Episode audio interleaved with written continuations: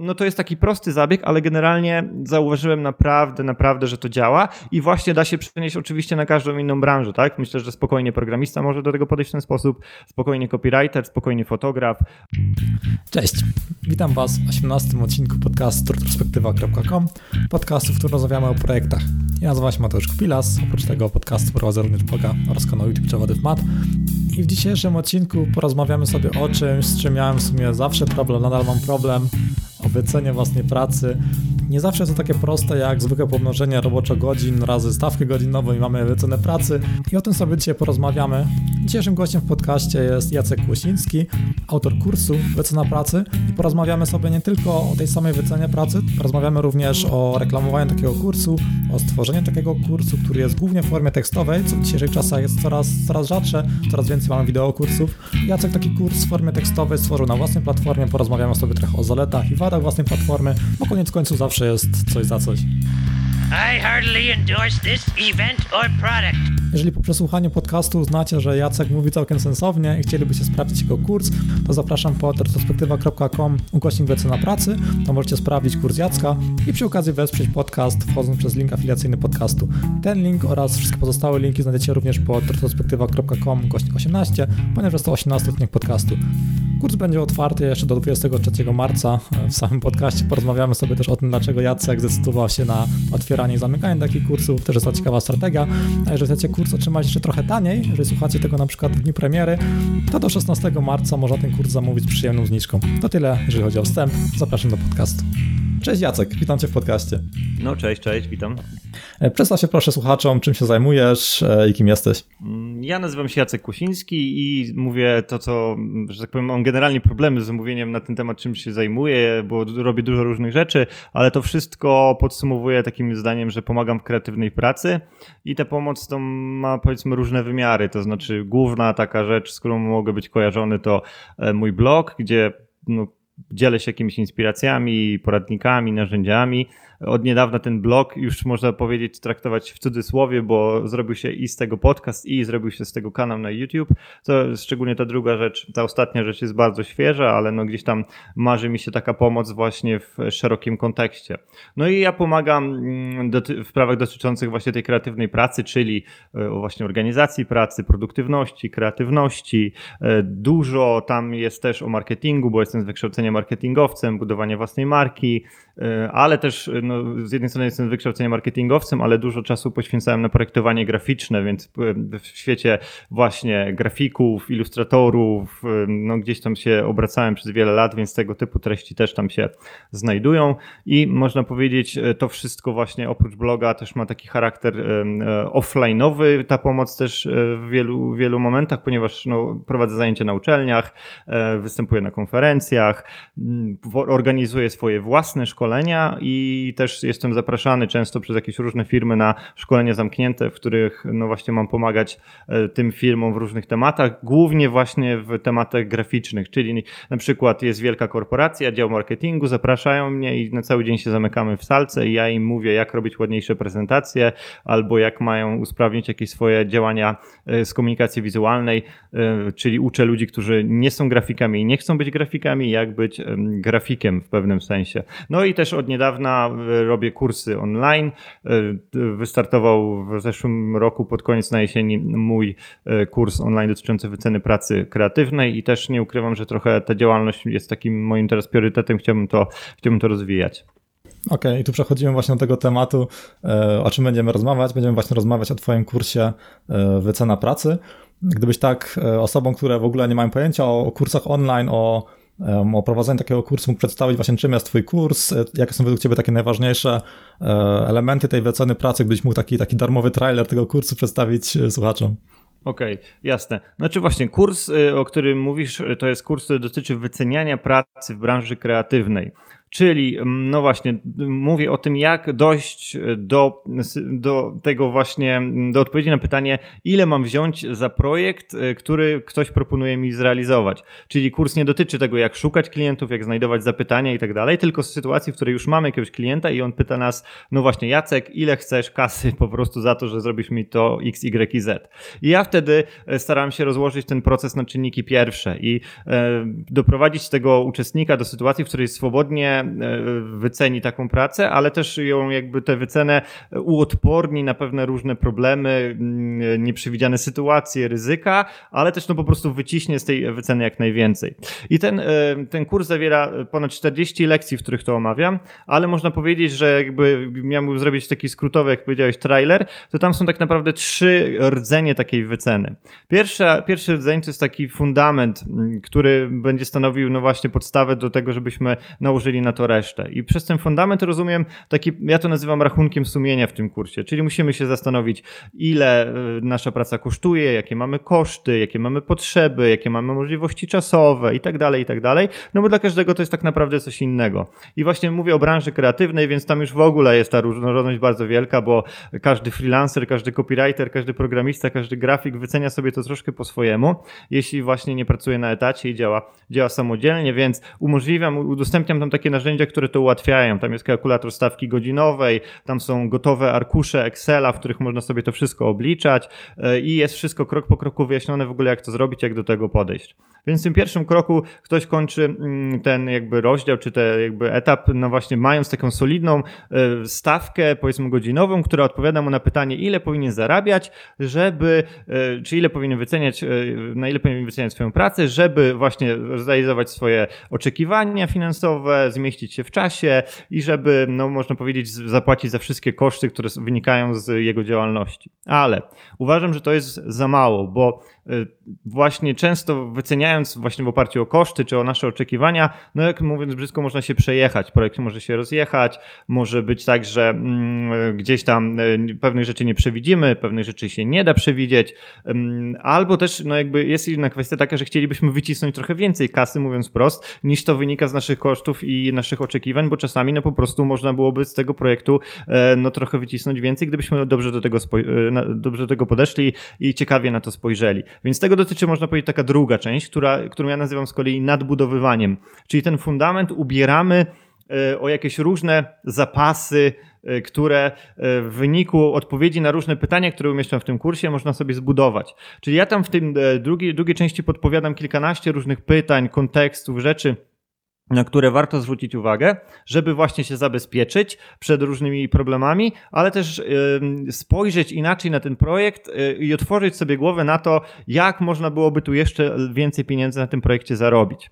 Więc tego dotyczy ten e, etap drugi i on doprowadza do tej finalnej wyceny, można powiedzieć. Czyli mamy wycenę nie tylko bazującą na naszych kosztach, oczekiwaniach i możliwościach, ale też y, wycenę bazującą na, na braku ryzyka, powiedzmy, i jakby taką idealnie wyciskającą tego projektu jak najwięcej. I wtedy moim zdaniem większość osób wysyła e, swoje wyceny, a ja uważam, że jeszcze warto zrobić ostatni krok e, i tego dotyczy powiedzmy ostatnia część kursu. Ona dotyczy prezentacji swojej oferty bo ja jestem też takim maniakiem e, psychologii e, w marketingu. To znaczy, ja bardzo dużo, mnie to bardzo po prostu interesuje, jak ludzki mózg, jak ludzkie zachowania wpływają na nasze decyzje, na, nasze, mm, na nasz sposób myślenia i tak dalej. Bo uważam, że no właśnie w badaniach naukowych na temat mózgu, naszych emocji i tak dalej tkwi odpowiedź na bardzo wiele pytań. Niezależnie, czy się zajmujemy programowaniem, czy zajmujemy grafiką, czy się zajmujemy marketingiem, to tak naprawdę jesteśmy tymi samymi ludźmi, którzy mają te same emocje, te same odruchy. Więc warto te emocje, odruchy poznawać, a te, to poznanie gwarantuje psychologia. I ja opowiadam tam o różnych badaniach, eksperymentach i metodach, które potwierdzone naukowo dają lepsze efekty w zastosowaniu w wycenia, procesie wyceniania. Czyli czy, czy, czy, naszą cenę rozbić na części, czy nie rozbić? Czy zapisać ją jako małą, czy jako dużą? Czy rabat mamy udzielać w procentach, czy mamy go zapisać e, e, kwotowo, tak? Więc jakby wszystkie takie rzeczy, no gdzieś tam staram się powiedzieć nie tylko ze swojego doświadczenia, ale też co mówią na ten temat eksperymenty, nauka, jakieś badania, w których przeanalizowano to na tysiącach ludzi i to ma większe szanse zadziałać. Nie dlatego, że ja tak mówię, tylko że dlatego, że ktoś to dokładnie sprawdził e, w taki sposób, w jaki ja nie byłbym nawet w stanie, tak? Więc dopiero po tym trzecim rozdziale mamy tę wycenę nie dość, że określoną taką jak od, jaka odzwierciedla nasze oczekiwania i możliwości, ale też taką, która będzie miała największe szanse na to, żeby ten klient czy nasz odbiorca spojrzał na nią jak, jak najlepiej. I oczywiście nad tym wszystkim jeszcze są właśnie w tym kursie dodatkowo y, narzędzia, które powiedziałem, tak jak powiedziałem, są jeszcze omówione kwestie prawne, które po prostu skonsultowałem z profesjonalnymi, zawodowymi po prostu prawnikami specjalizującymi się w branży kreatywnej, którzy też jakby skonstruowali wzór o przeniesienie praw autorskich, y, który można sobie w tym kursie też pobrać, żeby jeśli ktoś nie wie, jak dokładnie wycenić prawa autorskie, jak to uwzględnić w ofercie, jak je zapisać, żeby na tym nie stracić.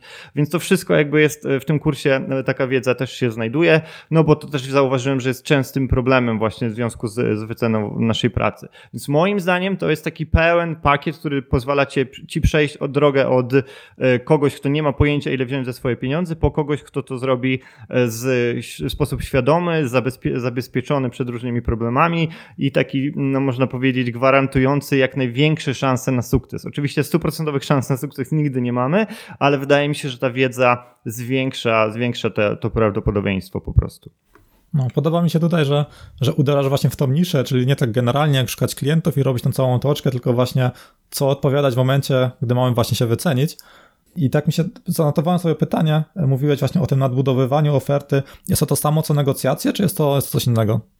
Nie, nie, nie. Negocjacje to jest już moment, w którym jakby klient widzi twoją cenę i może sobie w, na, tej, na jej temat z tobą rozmawiać. Nadbudowywanie to ja bardziej rozumiem w takim kontekście na zasadzie, dobra, to teraz z moich kosztów i e, moich oczekiwań, mojego czasu pracy, tego ile szacuję, że, że, że gdzieś tam e, ten projekt powinien, e, no, no, no, gdzieś tam jak powinien przebiegać, no to załóżmy, że szacuję tę robotę na 2000 złotych, powiedzmy przykładowo. I nadbudowanie jest takim etapem, w którym właśnie poprzez różne pytania, konteksty, które podpowiadam w kursie, zastanawiamy się, a może byśmy dali 2,5 tysiąca, bo na przykład y, jest większe ryzyko, bo ten projekt mnie średnio emocjonuje, albo y, bo z jakiegoś researchu, z badania, z analizy wynika, że mógłbym wy, wycisnąć z tego projektu jeszcze trochę, tak? Albo właśnie no, gdzieś tam stosujemy jakieś metody związane z, z zapisem tej ceny psychologią, które sprawiają, że ewentualnie moglibyśmy spróbować y, zaproponować wyższą cenę i dzięki temu zarobić więcej niż to bazowe 2000, które,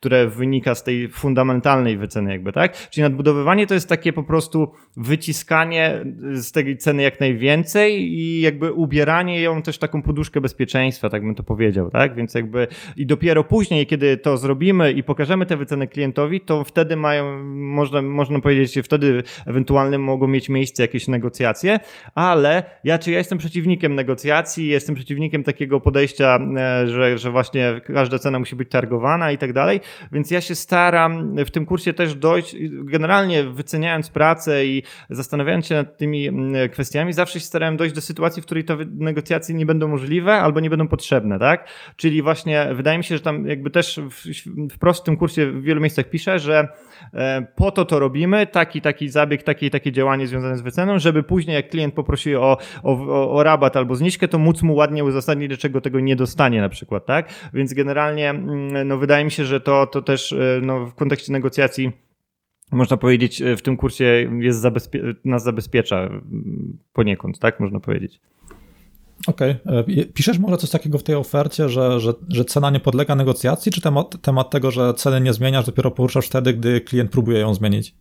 Tak, to bardziej to drugie, czyli bardziej, znaczy z, mając możliwość ewentualnej negocjacji z tyłu głowy, tworzę ofertę i opisuję ją w ten sposób, że kiedy ta prośba o zniżkę się pojawi, to ja mam gotowe już odpowiedzi, że tej zniżki nie mogę dać, albo że mogę ją dać tylko taką i taką i to jest maksyma, mak, absolutne maksimum, tak? Bo jeśli często jeśli nie zapiszemy, z czego na przykład ta cena wynika, ile czasu pracy potrzebuje, albo nieodpowiednio tej ceny nie zaaranżujemy, to ona się wydaje podatna na negocjacje, tak? A jeśli to odpowiednio zrobimy i gdzieś tam e, przewidzimy e, pewne skutki i odpowiednio to zaaranżujemy, no to możemy sobie przed tymi negocjacjami się uchronić. I tam opisuję różne rzeczy na na ten temat. Natomiast, no to, żeby mówić już konkretnie, podać jakiś przykład, to na przykład w kontekście badań naukowych, ale też z mojego doświadczenia, jeśli chodzi o negocjacje, bardzo mm, zauważyłem, bardzo skuteczną metodą jest nie podawanie okrągłych cen.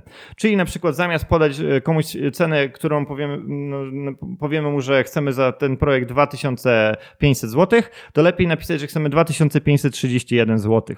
I nie, ale oczywiście nie możemy tego zostawiać tak, że 2531 i na zasadzie y, what the fuck i niech się domyśla skąd to się bierze, tylko musimy opisać, że to się bierze z tego, z tego, z tego, y, że to się y, wynika z takiego etapu, że to nasz, nasza praca będzie przebiegała tak, tak i tak, że tu będziemy realizowali taki proces, że to jest wszystko przemyślane, że to bazuje na naszym doświadczeniu, podejściu, na analogicznych projektach i tak dalej i w efekcie po dodaniu tych wszystkich procesów, bla, bla, bla, to ta cena jest taka i taka i ona jest nieokrągła. I wtedy później, kiedy klient pyta i prosi o wycenę, to ty mówisz e, i możesz powiedzieć, że no e, chciałbyś, ale generalnie jak widział wcześniej, to wszystko jest przeanalizowane, tu nie ma czego w sumie zmienić, bo to jest cały proces, to są kroki, one po prostu zajmują tyle i żeby to było skuteczne i tak dalej, to musi wy, wy, być no, taka nie, nie inna cena i jak widać, to ta cena jest po prostu konkretna, dokładna, no bo już nawet z niej się nie da nic, bo to, tak ją obliczałeś wcześniej, żeby ona była jak najlepsza, tak? I takie coś, no może to się wydawać prostym zabiegiem, ale ja zauważyłem, że to strasznie działa, tak? Bo właśnie w sytuacji, z reguły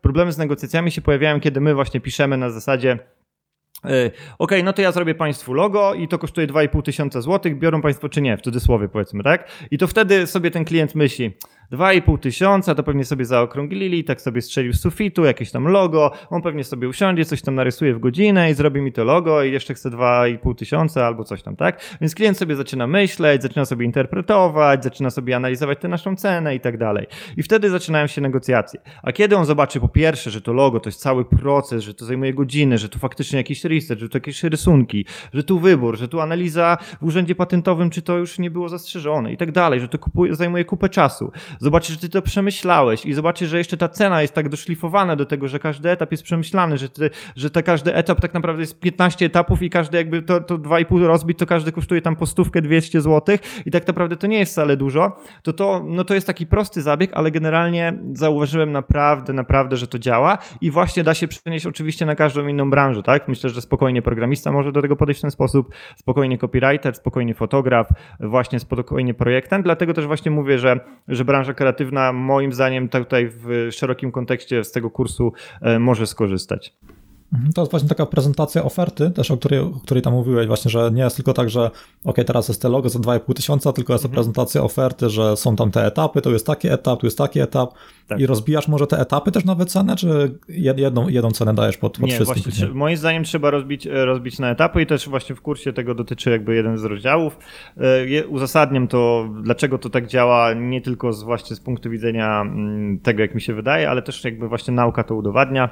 E, no pewnie znaczy jest coś takiego jak efekt denominacji. Pewnie może nie z nazwy, ale w praktyce każdy z nas to zauważył, tak? Czyli jest obiektywnie udowodnione, e, że mając statystycznie jakąś większą próbę badanych, damy połowie ludzi 100 zł, a drugiej połowie 5 banknotów po 20, to prędzej wydadzą te pieniądze ci, co mają 5 banknotów po 20 i to jest po prostu nie da się z tym wygrać, bo taka jest natura człowieka.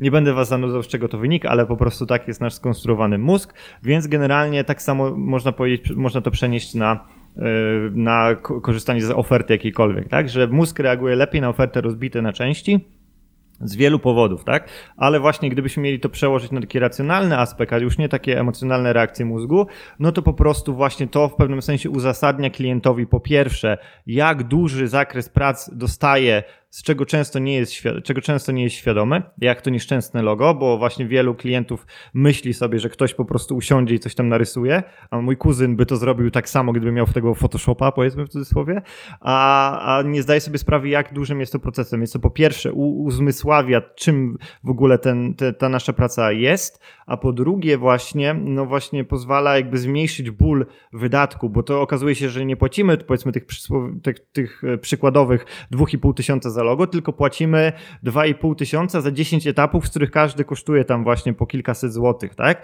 I to zupełnie inaczej wygląda. I oczywiście na poziomie racjonalnym to nadal 2,5 tysiąca i 2,5 tysiąca z naszego konta ucieka i to jest ta sama kwota, ale na poziomie takim emocjonalnym i percepcji to jest jednak bardzo duża różnica, tak? Więc moim zdaniem większo- nie, praktycznie no nie, nie, nie znam sytuacji, w której opłacałoby się bardziej pokazać jedną kwotę. Bardziej, no czy jeśli w ogóle tworzymy oferty, tworzymy wyceny, to moim zdaniem nie ma tutaj jakby mm, e, wyjścia. Jeśli chcemy robić to bardziej skutecznie, to musimy się bardziej postarać, w takim sensie bardziej to wytłumaczyć, bardziej to opisać, bardziej to wyjaśnić i szczególnie właśnie w branży kreatywnej, tak? No bo branża kreatywna to jest taka branża, w której to samo może kosztować yy, zarówno 100 zł, jak i 100 tysięcy, tak? Właśnie czy napisanie jakiegoś kodu, czy stworzenie strony, czy e, zrobienie jakiegoś projektu może kosztować właśnie na oferii, nie wiem, właśnie 50 zł, a profesjonalna agencja weźmie za to tysiąc razy więcej. I no, ten biedny klient nie wie skąd to się bierze i z czego to wynika, my musimy to wyjaśnić.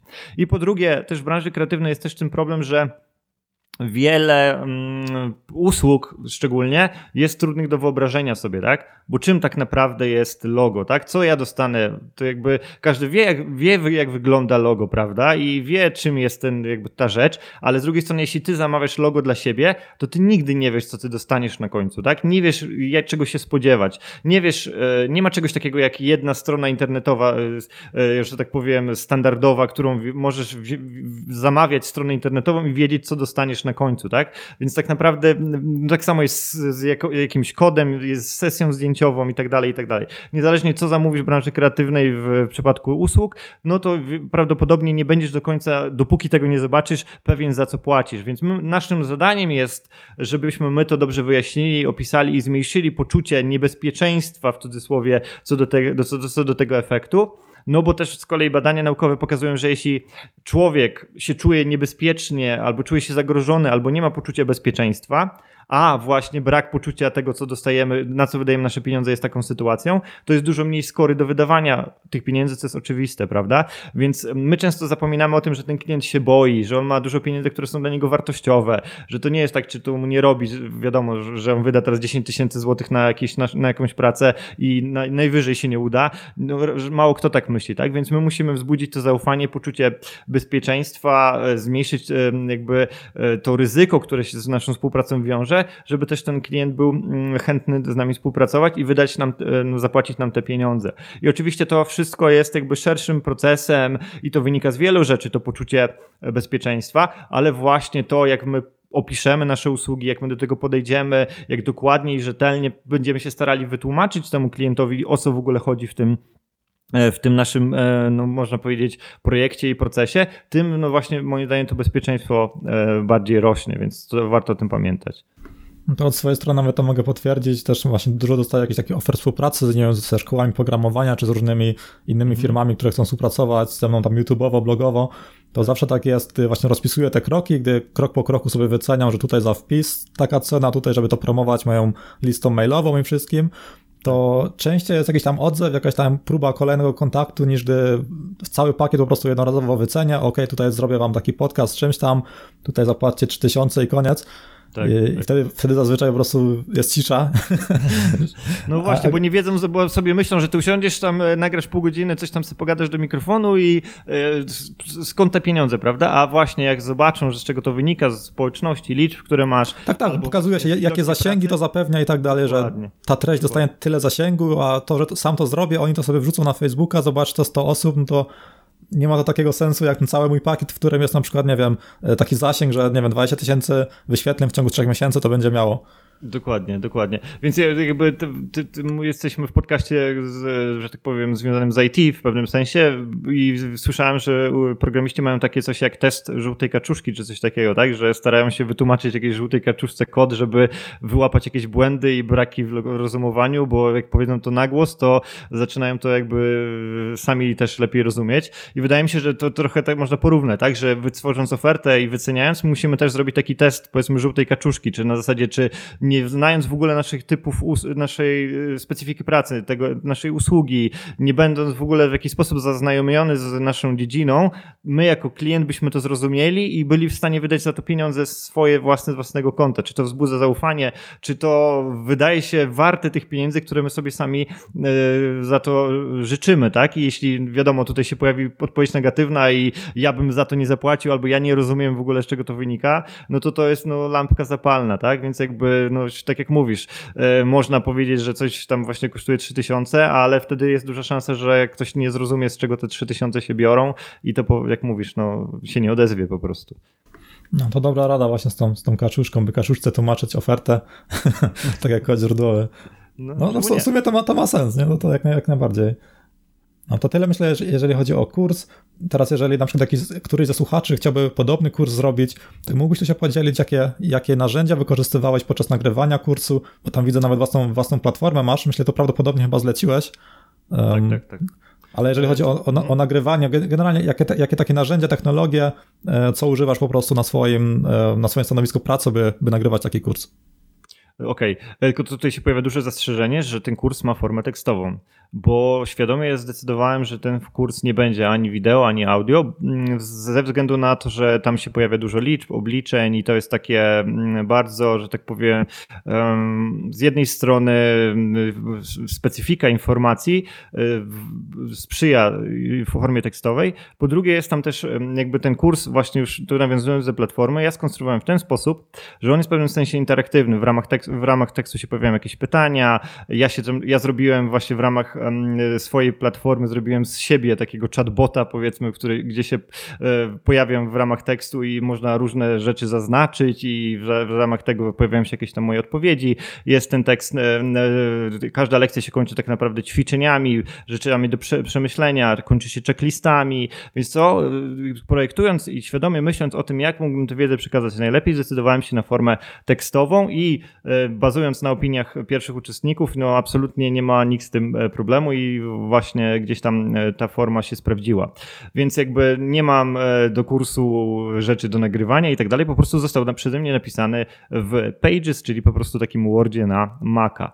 I mm, oczywiście później przyniosłem go do platformy kursowej. No i właśnie tutaj e, jest, można, można powiedzieć, temat rzeka. Ja mógłbym o, o tym opowiadać godzinami, bo tak naprawdę to jest wybór trochę niejednoznaczny, dlatego że no, można powiedzieć, że kursy online są modnym tematem tematem. Bardzo dużo osób się w nie angażuje, bardzo dużo blogerów je robi i no, różnie podchodzi do tego, żeby stworzyć taki kurs od strony technicznej. I głównym jakby są dwa główne, najbardziej popularne sposoby tworzenia takiego kursu.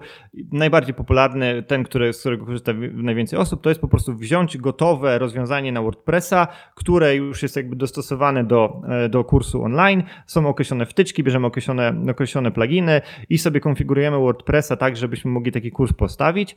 E, WordPress, no każdy go zna i każdy go, jego specyfikę rozumie, e, słuchacze pewnie w szczególności, skoro to taka branża, więc wiecie, że można właśnie tam wgrać dowolne wtyczki, dowolne, dowolne dowolne rozszerzenia, które oczywiście też kursów online dotyczą, jest tego pełno. Ewentualnie można zlecić komuś, żeby takie wtyczki czy tą konfigurację za nas przeprowadził. Większość blogerów to robi, no bo jednak większość blogerów na tym się nie zna.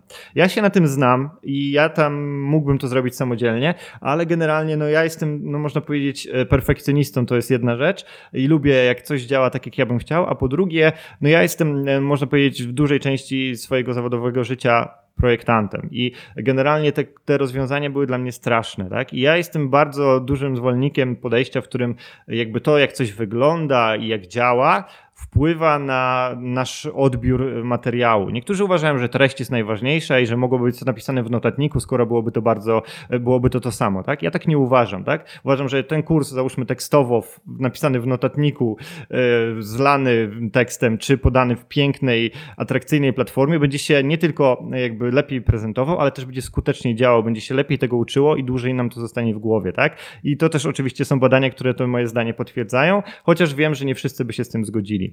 Więc ja uważam, że lepiej było wziąć, e, zrobić to po swojemu, od zera, zaprojektować własną platformę i wdrożyć ją od zera, tak jak ja bym chciał, niż wziąć jakieś tam powiedzmy średnie rozwiązanie na WordPressa i wrzucić to tam po prostu. Byłoby to dużo tańsze, dużo szybsze i dużo mniej bolesne niż robienie tego samemu, samemu ale no, po prostu ja wierzę od początku, że to się dużo bardziej sprawdza. No i gdzieś tam te pierwsze efekty, pierwsze opinie, no to potwierdzają, tak? Bo jak też powiedziałem na początku, moim jednym z dużych zainteresowań jest właśnie taka psychologia też związana z produktywnością, zarządzaniem sobą w czasie, organizacją swojej pracy i tak dalej.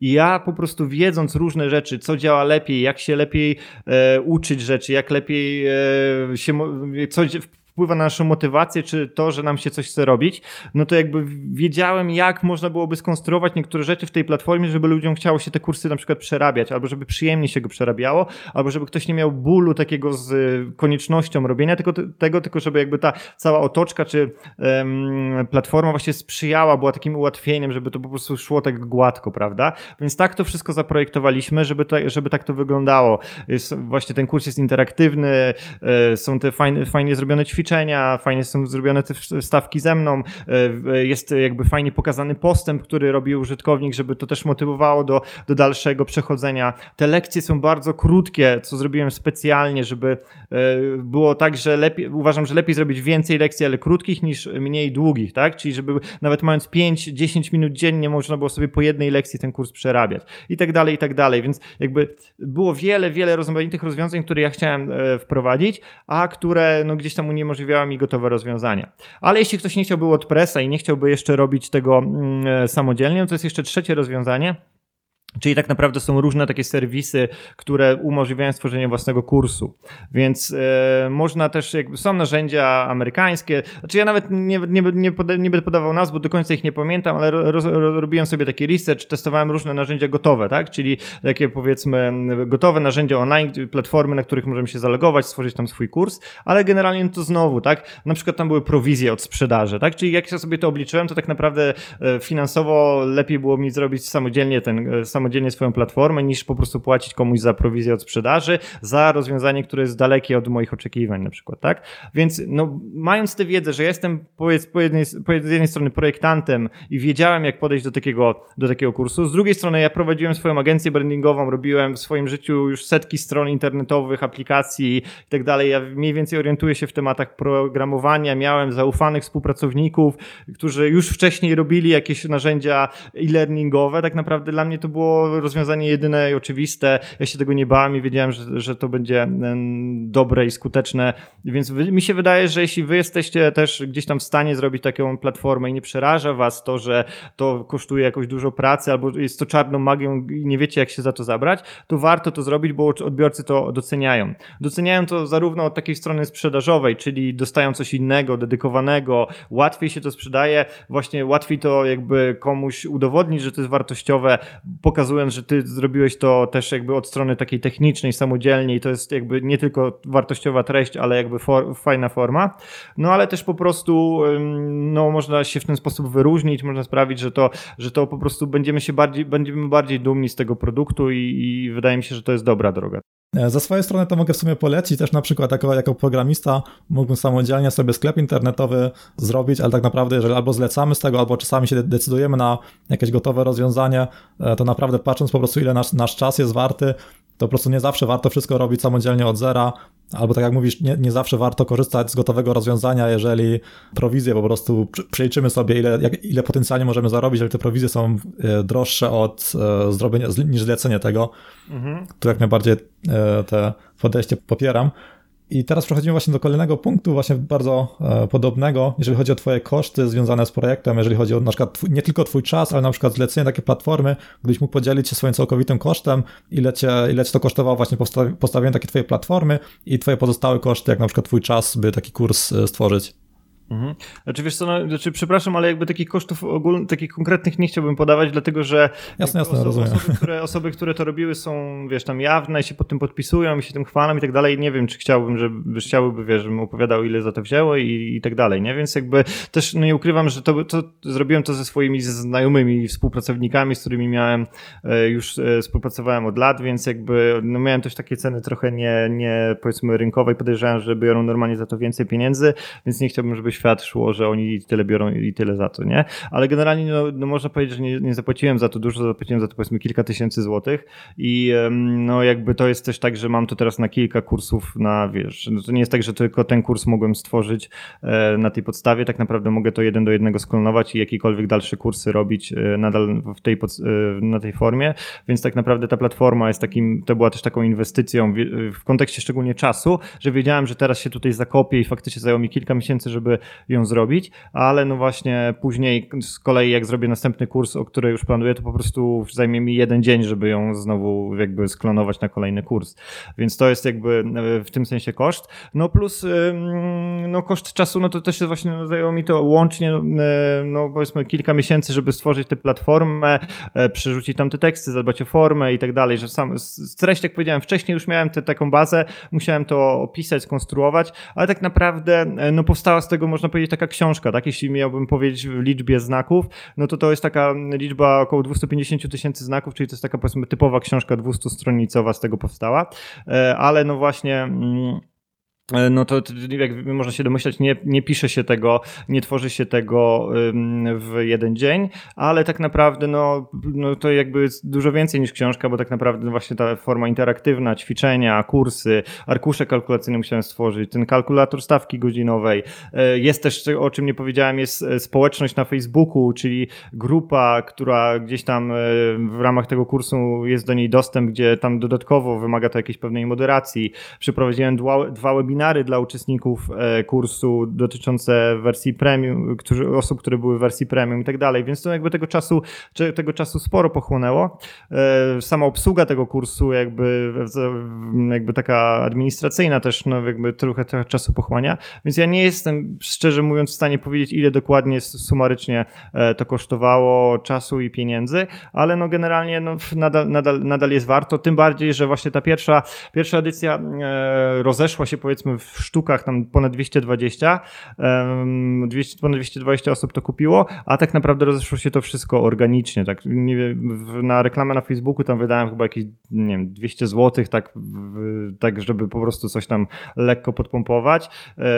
Zapłaciłem te kilka tysięcy za, ten, za tę platformę, ale jak mówię, to jest wydatek rozłożony na kilka kursów, a nie tylko na ten jeden, więc tak naprawdę finansowo no to jakby dużo za to nie zapłaciłem. Bardziej to chodzi o czas i e, energię, którą w to włożyłem, ale znowu teraz też e, e, startuje druga edycja tego kursu i tak naprawdę e, ja przy tej drugiej edycji nic nie muszę robić, tak? Wystarczy, że po prostu uruchomię znowu sprzedaż i tak naprawdę już teraz jakby będzie mi to kosztowało kilka godzin dosłownie, żeby odpalić znowu tę sprzedaż, a pieniądze, zarobek będzie na tym taki sam jak wcześniej, tak? Więc wydaje mi się, że teraz tworząc ten kurs poświęciłem na to super dużo czasu i super dużo energii i gdybym miał tylko ten jeden kurs stworzyć, to byłoby to takie powiedzmy no, no nadal byłby to fajny zarobek, ale taki powiedzmy normalny. Ale teraz, biorąc pod uwagę, że to była bardziej inwestycja i teraz to będzie dzięki temu wysiłkowi będzie dużo łatwiej, to wydaje mi się, że to jest bardzo dobry model biznesowy, żeby coś takiego stworzyć, myśleć o tym długofalowo, bo no właśnie, to jest w pewnym sensie robi się bezobsługowe i nie chcę powiedzieć, że to jest przychód pasywny później, no bo jednak wymaga to jakiegoś naszego zaangażowania i ingerencji, ale to można powiedzieć, że to zaangażowanie jest takie przyjemne, tak, że jakby jednak siedzimy sobie na kanapie e, swojego domu i i, sprawdzamy tylko, ewentualnie piszemy na kilka maili i trzymamy rękę na pulsie, tak? Więc myślę, że, że, że, że w tym sensie warto na początku dać większy wysiłek, większy, zrobić coś porządnie, żeby to później przez lata nam, nam służyło, niż za każdym razem robić mniejszy wysiłek, ale jednak większy, tak? Ja przynajmniej jestem zwolennikiem takiego podejścia.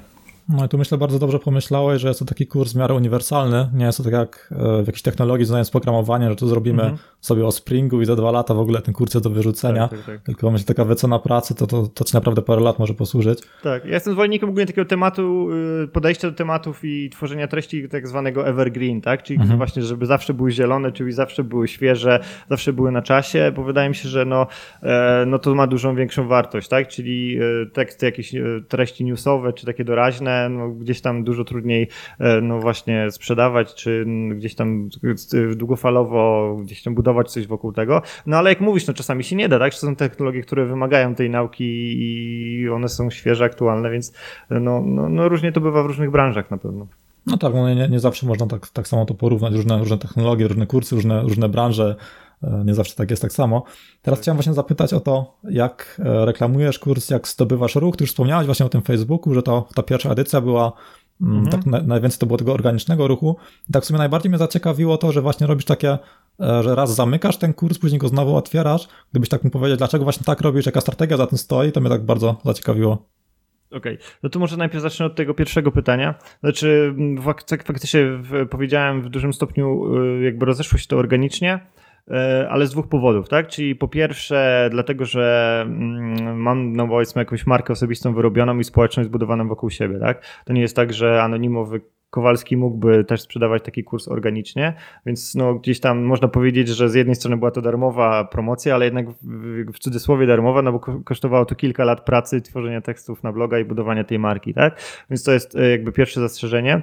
Drugie zastrzeżenie, że to jakby ta działalność pozwoliła mi zdobyć kontakty, powiedzmy znajomych i jakieś no, gdzieś tam sympatie różnych ludzi, którzy też no jakby sami z siebie chcieli to udostępniać i podawać dalej, dlatego że mnie lubią i mnie znają i wiedzą, że ja się no, gdzieś tam wiążę z jakąś jakością, więc nie, nie, nie polecają byle czego, tak? Więc jakby to też dzięki temu było, było możliwe organicznie. No ale faktycznie oprócz tego, oprócz tej promocji organicznej, to żeby już być tutaj takim 100% przejrzystym, transparentnym, to jeszcze wprowadziłem w mojej, mm, w mojej, w mojej platformie kursowej samodzielnie stworzony też moduł afiliacyjny, tak? Czyli właśnie no, gdzieś tam kilkunastu, można powiedzieć, osobom zaproponowałem właśnie polecenie e, tego kursu w zamian za jakąś tam e, prowizję, więc e, tam kilka osób z tego skorzystało, to tam też było jakimś źródłem, źródłem nowych, nowych rejestracji w tym kursie, ale jednak zdecydowana większość to były, to były rzeczy organiczne, no plus jak mówię, tak symbolicznie dosłownie tego Facebooka, tam 200-300 zł, nie pamiętam dokładnie, co jest tam no, kwotą niewielką i też z tego Facebooka jakoś super, super dużych efektów nie było, ale teraz chciałbym z drugiej strony bardziej z, z, z tym z Facebookiem poeksperymentować, bo to wymaga więcej czasu, energii, mierzenie tej konwersji, sprawdzanie grup docelowych, różne testy AB, różnych kreacji i tak dalej. Wtedy mi się, no, powiedzmy, mówiąc szczerze, nie chciało tego robić i w to bawić, a teraz myślę, że przy drugiej edycji e, bardziej spróbuję. E, ale odpowiadając e, na dru twoje drugie pytanie, które dotyczyło, przypomnisz mi, bo... Znaczy tak o, te, o tym zamykaniu tego kursu, bo on był a, jak, tak, jakiś tak, czas tak. dostępny, a później okay. go znowu...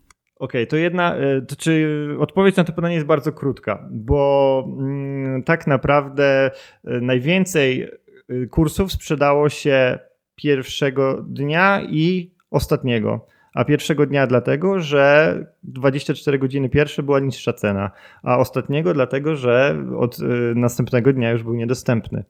Czyli naprawdę ta reguła niedostępności działa, tak? I no, no jakby z, ja zawsze byłem sceptyczny co do tego, w takim sensie ja nie jestem typem osoby, który robi wszystko na ostatnią chwilę i jeśli widzę produkt, który mi się podoba, jest fajna książka, jest kurs, który chcę, to sobie po prostu go od razu kupuję i go mam.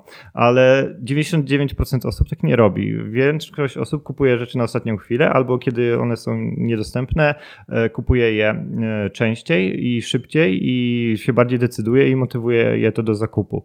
Więc gdybym ja to robił w sposób ciągły, to po pierwsze ze względów sprzedażowych miałbym dużo gorsze efekty, no bo ludzie by sobie pomyśleli, a kupię to za pół roku, tak? Bo może, a zobaczę jakie będą opinie, a zobaczę coś tam, a jednak jeśli jest reguła niedostępności, to sprawia, że ludzie, ludzie, ludzie się bardziej decydują. To jest jedna rzecz. Ale druga rzecz jest taka, i w praktyce te dwie rzeczy się ze sobą łączą, że ja bym nie był w stanie tego sprzedawać co, ciągle y, właśnie y, ze względu na moje ograniczenia czasowe, tak? Czyli nawet gdyby nie było tej reguły niedostępności jakby to nie działałoby lepiej, no to i tak bym tego nie sprzedawał w sposób sposób ciągły, dlatego że e, ja po prostu robię za dużo różnych rzeczy. Zarobię i, i właśnie mam swojego bloga i mam mm, kursy, przepraszam, szkolenia takie offline'owe, jeżdżę w ramach e, właśnie zaproszeń do różnych korporacji, występuję na konferencjach, tych uczelniach i tak dalej i ja na, na chwilę obecną nie chcę z niczego takiego rezygnować. Dlatego, że no ja dbam o swoje zdrowie takie psychiczne. W pewnym momencie swojego życia, że tak powiem, za bardzo siedziałem w jednym sosie i robiłem tylko jedną rzecz i to mnie po prostu zjadło, się wypaliłem totalnie. Więc ja teraz dbam o tym, że dbam o to, żeby nie robić jednej rzeczy jakoś cały czas, tylko sobie właśnie e, to, to dywersyfikować i udaje mi się to robić skutecznie. Więc ja po prostu bym nie był w stanie i sprzedawać cały czas kursu i e, kontaktować się z uczestnikami, dbać o jakieś e, grupy na Facebooku, jakieś robić ich webinary i przy okazji robić jeszcze 15 innych rzeczy. Więc dla mnie lepiej jest po prostu zrobić e, dwutygodniową sprzedaż e, kursu, skupić się na tym. Jak to się skończy, no to wtedy skupić się na innych rzeczach. Tak po prostu robić to takimi sprintami. I e, no, w takim modelu wiem, że praktycznie 90% kursów takich dostępnych na rynku się sprzedaje. W takim sensie kursów robionych przez takich ludzi jak ja, czyli jakichś influencerów, ludzi, którzy mają jakąś społeczność. Tak tego typu kursy sprzedają, sprzedają właśnie z tych dwóch powodów, no powiedzmy w większości ludzie. Kurs kursy w ciągłej sprzedaży są raczej dostępne na takich stronach właśnie jak e, Linda, tak, albo jakieś Udemy, albo takich dużych bazach kursów, Skillshare i tak dalej. Tam są kursy dostępne ciągle. No, bo to jest duża baza. Gdybym ja miał na przykład 15 kursów i chciał się tylko na tym skupić, no to bym to sprzedawał pewnie w sprzedaży ciągłej, no bo to by była już taka machina, która działa samodzielnie. A ja mam jeden produkt i tak naprawdę ja dużo bardziej mogę się wtedy w te dwa tygodnie skupić na kampanii sprzedażowej, skoncentrować na tym, żeby to promować, żeby dojść z tym, e, tą treścią do jakichś, do jakichś ludzi, e, właśnie zadbać o jakąś reklamę i tak dalej. Gdybym miał to sprzedawać ciągle, to by się roz, roz, rozpłynęło, rozmyło i byłoby dużo mniej skuteczne po prostu. No to też potwierdzam właśnie tą regułę dostępności. Też byłem bardzo sceptycznie do tego nastawiony, tak myślałem, no, że to takie tam w reklamach mówią, o zamów dzisiaj, to jeszcze dostaniesz do tak, kosiarki tak. tam nóż za darmo, nie? Ale to naprawdę I, działa. Tak, właśnie zastosowałem to ostatnio e, w crowdfundingu. Właśnie robiłem crowdfunding e, takiej gry karcianej osadzonej w świecie IT i bardzo mi e, poleca opiekun, opiekun tego projektu, bym wrzucił jakiś early bird bonus dla osób, które w pierwszą dobę wspierają projekt. Tak. I dorzuciłem po prostu, że w pierwszą dobę można do gry karcianej otrzymać mego e-booka. I efekt był taki, że prze, przez całą akcję crowdfundingową zebrało się 63 tysiące złotych dla projektu, a pierwszego dnia zebrało się 32 tysiące, czyli ponad 50% tego pierwszego dnia Dokładnie. przez ten early bird bonus. To po prostu działa. Dokładnie o tym mówię. I to jest aż, aż jakby skala i jakby skuteczność tego jest aż zdumiewająca, tak? Jeśli naprawdę jesteście sceptyczni i jak, jeśli tego słuchacie i nigdy tego nie spróbowaliście, no to musicie przetestować na jakiejś swojej produkcie, usłudze, bo to naprawdę, naprawdę jest bardzo skuteczna metoda. No, zawsze sobie tak tłumaczę, że my jesteśmy, my jesteśmy trochę takiej bańce, tak obracamy się we własnym sosie wśród osób, które powiedzmy są powiedzmy taką bardzo niszą społeczeństwo, na przykład sama branża IT, jak siedzimy w pokoju pełnym programistów, to mhm. są bardzo specyficzni ludzie i właśnie jak mówimy o takim early bird bonus, o jakiejś takiej właśnie regu- o takiej regule niedostępności, to to się wydaje takie śmieszne, głupie, ale to naprawdę, jeżeli tak weźmiemy to na, na jakąś większą skalę, to to wbrew pozorom no to po prostu no, trzeba słuchać ludzi, którzy wyniki osiągają. Ja też mam teraz mam na papierze ewidentne dowody, że to po prostu działa. Tak, tak. Ja też z kolei, jeśli miałbym podać kolejny przykład, to teraz zrobiłem w lutym akcję charytatywną z kolei i też powiedzmy taki crowdfunding, powiedzmy w pewnej formie, że jakby stworzyłem taką e, książkę drukowaną swoją poradnik i jakby robiłem tak, że na pomagam.pl e, każda osoba, która wsparła zbiórkę powyżej 30 zł dostawała w prezencie tę książkę, ale wszystko, 100% zysków z tej sprzedaży powiedzmy idzie na cele charytatywne i e, to się, tam był nakład 1000 sztuki, to się rozeszło tam powiedzmy w 4 dni, z czego 2 dni to był weekend i jakby ja mówiłem ile jest nakładu i widać było na żywo, na bieżąco jak ten nakład schodzi, bo było widać, że ile osób wsparło, no to tyle też jakby tam dostanie tę książkę, tak? I, tak ludzie po prostu e, mi piszą do dziś cały czas, mimo że już tam miesiąc temu to się prawie skończyło, czy jest ta książka, czy jeszcze można, bo ja czekałem, bo ja zwlekałem i się zastanawiałem i nie wiedziałem, że się tak szybko skończy i tak dalej. Czyli ludzie naprawdę zwlekają, naprawdę odkładają na później, więc jak my ich trochę zmotywujemy, jak my im powiemy, że słuchajcie, serio, tu kończą się sztuki, ostatnie 100 sztuki i od jutra nie ma, to naprawdę jest gigantyczna, gigantyczna, gigantyczna yy, zaleta i gigantyczne yy, narzędzie marketingowe, sprzedażowe, powiedzmy. No tak samo miałem, jak, jak na, na jakimś blogu kiedyś wrzuciłem ten pop-up z polubienia na Facebooku. Mhm. Też wydawało mi się, że to jest kompletna bzdura, że to w ogóle na pewno to zależy trochę od branży. Wiadomo, że na bloga programistycznego coś takiego wrzucimy, to i tak wszyscy sobie zablokują. ale, ale generalnie miałem taki właśnie blog e, dla muzyków, hobbystów z jakimiś takimi trackami perkusyjnymi i tak dalej. I tak jak miałem powiedzmy 20 polubień na Facebooku co tydzień, e, to jak wrzuciłem sobie ten pop-up, to nagle skoczyło na 80 polubień co tydzień, czyli ogromna różnica, że tak, tak. No, jak te poradniki czytamy, to próbujmy, a nie krytykujmy od razu, że faktycznie no, takie rzeczy nam się to wydaje czasami głupie, ale siedzimy w takiej bańce, otaczamy się takimi spe specyficznymi ludźmi i to nie wiemy, jak inni ludzie na to reagują. I po prostu no, no trzeba słuchać to co, to, co radzą ludzie w internecie. Jakby hipotezy trzeba weryfikować, tak mówię. Tak, tak. tak? Więc jakby testy aby mamy, możemy sprawdzać. Jeśli się nie sprawdzi, no to po prostu wyłączamy. No co? Dokładnie. Strata żadna, a zysk może być duży. Teraz mówiliśmy cały czas właśnie o tych, o tych rzeczach, które wyszły, to co, to co właśnie te e, early bird bonus, reguła dostępności, to co się sprawdza. E, jakbyś mógł tak pomyśleć o błędach, co tak nie wyszło w, twoich, w tym kurcie, czy generalnie w twojej działalności, jakich błędów nie chciałbyś znowu popełnić, co byś poradził e, sobie sprzed paru miesięcy, czy sprzed paru lat? Ale w kontekście kursu, czy tak ogólnie mówisz? Znaczy powiedzmy, na, głównie w kontekście kursu, ale można też coś ogólnie rzucić. Wiesz co, myślę, że mało osób kupiło wersję premium, już tak mówiąc wprost, y, bo mam dwa miałem dwa pakiety, wersja taka regularna i ta premium i wydaje mi się, że po prostu za małą wartość dałem w tym wartość y, w tej wersji premium, albo była zbyt droga, nie wiem z jakiego powodu, będę teraz to testował, więc trochę zmieniłem wersję premium, więc zobaczymy, czy więcej osób się na nią zdecyduje. I właśnie tam były te webinary, które nie do końca nie do końca zadziałały, dlatego że jakby mm, w webinarach miało, webinary miały polegać na tym, że będę odpowiadał na pytania po prostu. Czyli webinar miał być taką formą, że jeśli e, nie przerobisz ten kurs i jeszcze nadal masz pytania, nie, czegoś nie wiesz, coś jest dla ciebie niejasne, to możesz przyjść i możesz ze mną gadać do skutku, aż to wszystko wyjaśnimy, tak? Więc jakby mi się wydawało, że to jest całkiem fajna forma, no bo jakby likwiduje niepewność już jakąkolwiek, tak? Że nie dość, że masz kurs, no to jak najwyżej, najwyżej jak nie masz e, wszystkich odpowiedzi, no to mamy konsultacje i to robimy, tak?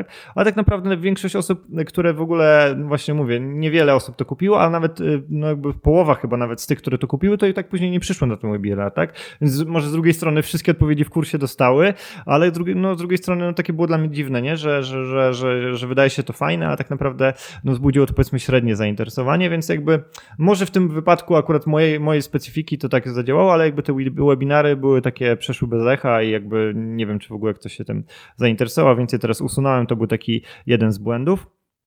No ale z drugiej strony też jakby jeszcze mój taki większy problem, który też poniekąd jest związany z kursami, że no właśnie staram się za dużo rzeczy robić jednocześnie jakby, tak? Że jakby e, nie chcę, chcę, żeby chcę być dobrze zrozumiany, że ja nadal chciałbym robić dużo różnych rzeczy typu i szkolenia i kursy i tak dalej, ale nie jednocześnie, tak? Więc jakby moim błędem właśnie było to, że jakby to jakby trudno mi było zaplanować, że jednocześnie teraz będę mógł się skupić na jednej rzeczy, znaleźć to jakieś miejsce w kalendarzu, trochę źle zaplanowałem niektóre rzeczy, że Teraz musiałem bardzo cierpieć i walczyć o to, żeby znaleźć te dwa tygodnie, żeby się skupić tylko na tym kursie, no bo już tu kursi, kusi jakaś konferencja, tu jakiś wyjazd, tu jakieś szkolenie, więc jakby to jest mój taki trochę duży problem, że dużo rzeczy mi się pojawia, dużo okazji i trudno mi z nich rezygnować, a wiem, że z kolei, że, że można robić dużo rzeczy, ale nie jednocześnie, nie? Więc to jakby e, no tego się w pewnym sensie e, w pewnym sensie nauczyłem.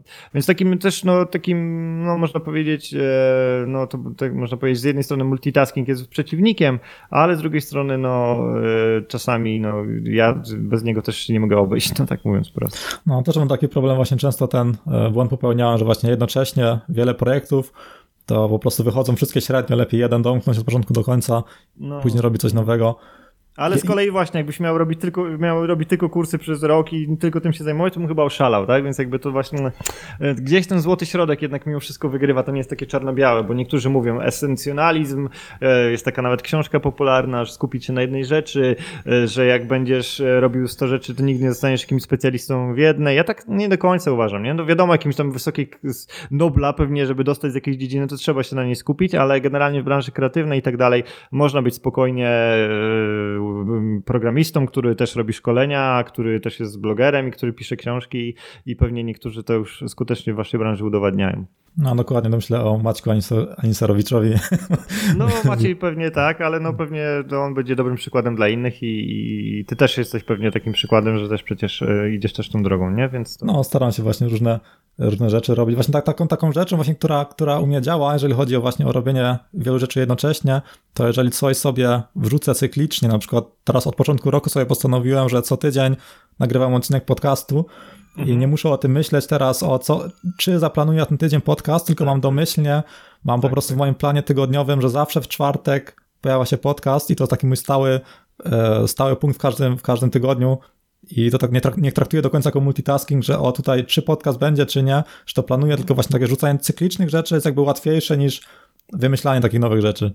No tak, tak, jest ten klasyczny przykład tej metody, czyli Mark Zuckerberg, który codziennie ubiera szarą koszulkę, żeby się nie zastanawiać, co musi ubrać, czy ma się ubrać tak, czy siak, tylko po prostu zawsze ubiera się tak samo, wszyscy to wiedzą, więc on ma to z głowy, tak? Tak, tak, dokładnie, właśnie podejmowanie decyzji to też jest praca tak naprawdę. Tak, tak, dokładnie, przytłacza nas w pewnym sensie ilość decyzji, które musimy podjąć. I właśnie psychologia mówi o tym, że jeśli mamy zbyt duży wybór i za dużo decyzji musimy podjąć, to nie podejmujemy żadnej, a nie, że podejmujemy na przykład je losowo, tylko nie podejmujemy żadnej, w ogóle jest paraliż decyzyjny i w ogóle rezygnujemy z wybierania, tak, więc właśnie E, czy mam nagrać podcast, czy bloga, czy napisać bloga, czy coś tam, nie wiem, no to nie, nie piszę, nie robię niczego, zamiast wybrać po prostu losowo jedną, więc lepiej wybrać sobie mniej i mieć ograniczony ten wybór, niż, niż nie robić w ogóle, prawda?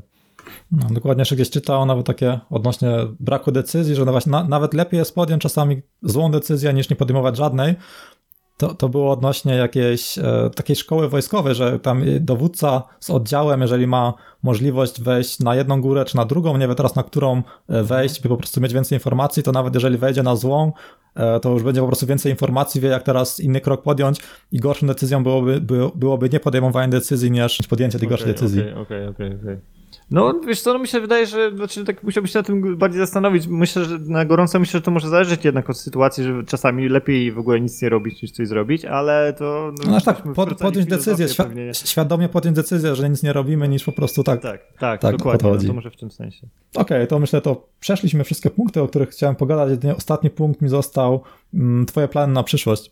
E, no moje plany na przyszłość, e, tak już powiedziałem, w sensie te zawodowe, to jest po pierwsze rozwój tego multikanałowego bloga, tak? Czyli ja już jakby no, chciałbym odejść trochę od tej treści pisanej, tylko dojść do sytuacji, w której mam i vloga, i, i podcast, i, i, teksty, które ze sobą współgrają, tak? Czyli aktualnie to działa tak, że nagrywam główną bazą i podstawą jest film na YouTube, który, z którego e, tworzy się fajny tekst, który jest przeredagowany, nie jest transkrypcją, tylko jest dostosowany do tego, żeby się na tej podstawie filmu wideo, ale jednak fajnie to czytało. Z tego też tworzę podcast, ale też trochę dostosowuję, żeby się dobrze to słuchało i e, właśnie w tym kierunku chciałbym pójść. E, I po drugie właśnie tworzyć więcej kursów online, tą moją platformę teraz bardziej wykorzystać i, i zobaczyć jak to, jak to dalej się, e, się dalej przewinie. Okej, okay, to super, to myślę dużo, dużo się dowiedzieliśmy, dużo ten e, odnośnie, sam się dowiedziałem właśnie o tej prezentacji oferty, według mnie to było najważniejsze, bo też się zastanawiałem czasami, jaki to ma wpływ na to, czy teraz klient nic nie odpisuje, czy właśnie to lepiej działa, Mhm. I, I o tej regularnej dostępności też sobie porozmawialiśmy, że to naprawdę no to no, warto stosować jak najbardziej.